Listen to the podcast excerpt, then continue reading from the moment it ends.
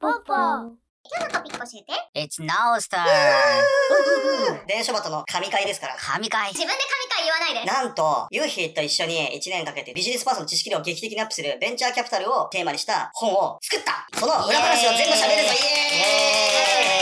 ーイイエただ日本って、まあ、シリコンバレーっていうのはジョブズ、ザッカーバーグ、ビル・ゲイツ、新橋とか行ったらね、日本のジョブズはどこなんだみたいになってるわけよ、ハイボールとか飲んで。出るわけないだろ、みたいな。なぜか、新しい産業とか会社っていうのは、起業家とキャピタリスト、資本家が出会った時に化学反応で生まれるわけですよ。2022年は、もうこれビジネスパーソンの必須教科、もう国語算数理科 VC って僕は言ってるんですけど、これは義務教科だし、中間テスト出るから。ポッポーどんな本を書いたんだい？アメリカシリコンバレーを中心に、世界のトップ1%のゴッドハンドみたいな投資家たちに独占インタビューを続けてたわけ。密かに。ほほほほほ。未来の Google、未来の Apple がどこから生まれてんのかっていうのを一番近い人たちに探り当てる方法を根こそぎ聞いてきたって本なわけ。おー、うん聞いてきたなきゃ今日はその中でも最も面白かった世界トップ投資家の何人かをね、ザザザッと紹介していきますからね。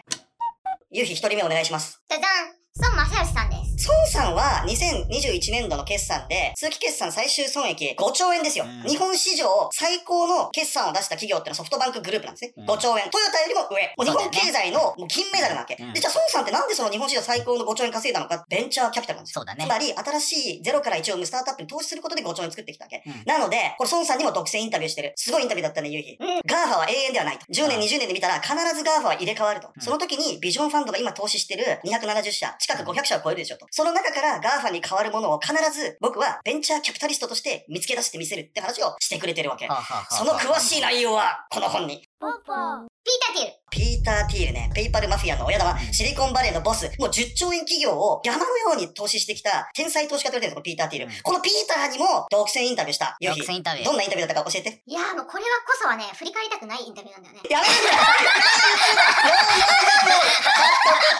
ポッポ次はねペアはすごいわけ。テクノロジー界のテラスハウスなんですよ。うんうんつまり、スタンフォードっていうアメリカの頭脳の上位0.5%ぐらいの上積みが集まってる。そのさらに上積みを1個の屋根の下に集めて、買ってみ、なんかやってみなよって金ばらまいたら、何かが起きちゃうみたいな。うんそういうコンセプトで作られたテック界のテラスハウスで、ここから何兆円企業が次々生まれてるってことで、今みんなドキモを抜かれて、めっちゃ注目されてるベンチャーキャピタル。うんこの創業者もめちゃくちゃ面白い。イランから出てきた移民の人なんだねそう、ペジュマンっていうね、大学も出てない、もう英語も喋れない、お金もない、サッカー選手だったイラン人が、突然20年前にシリコンバレーに来て、ペルシャ絨毯はいらんかねーっつって、シリコンバレー中で売ったら、買ってくる人みんな金持ちで、その人たちがみんなテック企業の CEO とかで、テック企業すげーっつって、カーペット売りが最高峰の投資家になったっていう現代のシンデレラストーリーでもあるんですよ。そうだよね。この人がめちゃくちゃ面白い。うん。ベンチャーキャピタリストになりたいあなた、カーペット売りから入ってはいかが。ポッポ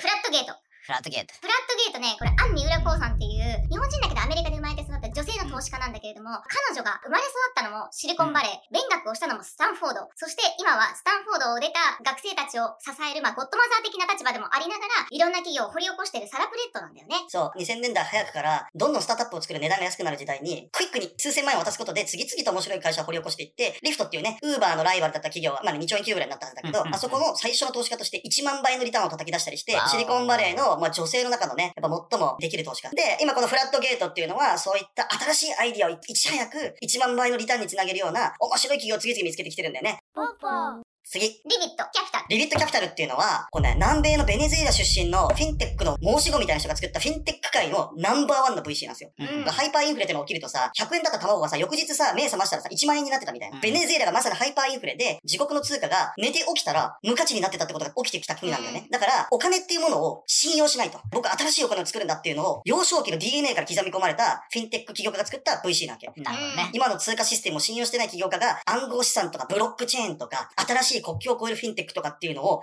続々掘り出してきて、無料の株投資アプリのロビンフッドとかもね、彼らがね、すごく大きな投資家としてバッカーになってるんだよね。うんこの人がやってる VC がリビットキャピタル。最後。バックステージキャピタル。アーロンという女性であり黒人でありレズビアンを公言している投資家なんだけれども、実は出身が全く違う VC のバックグラウンドゼロ、学歴ゼロ、そこから始まった VC なんだよね。今までアメリカってマイノリティの人たち、黒人の人とか、もしくは女性とか LGBTQ とか、そういった人たちにやっぱり投資のお金が回ってないっていう現状を彼女が気づいて、そういう人たちを中心的にバックアップしましょうという風にやって、うん本当にゼロから家もなくなって、ホームレスになって、それでもまだ投資家になりたいっていうことで頑張った、すごいハングリー精神のある女性です。マイノリティ中のマイノリティね。女性で黒人でレズビアンって、もうマイノリティの三乗みたいな人だっけ？その人が数百億円をかき集めて、その今まで、ね、光が当たってなかったマイノリティのめちゃくちゃ面白いスタートアップを私たちは掘り起こすんだっつって何百社にも投資してるんでね。まあ、こういうところがあるのがアメリカのなんか底力って感じがするんですけど、うん彼女たちの投資先もすごく面白いところがたくさんある。なるほどね。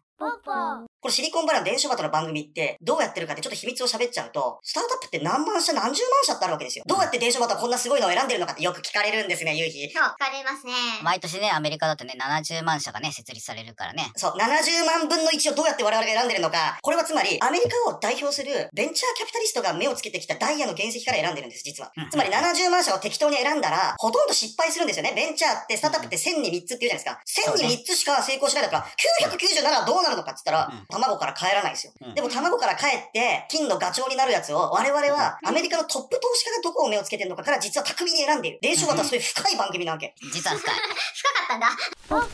ゃあこのベンチャーキャピタリストって本は、ベンチャーキャピタリストとか、人を通じてベンチャーキャピタルを学んでいこうっていう、そういう本なんだね？そう。今すぐ今すぐ Amazon.co.jp! こんなに熱心に語って広告かよってね。結局アマゾンかよ。結局 Amazon じゃないんだよ。The book is going to be released on March 15th. It will focus on the worst top VCs back in disruptive startups. The price is 2,860 yen. You may think it's a bit expensive, but we are pretty sure that you would enjoy it. So get one on Amazon. Thanks for clicking.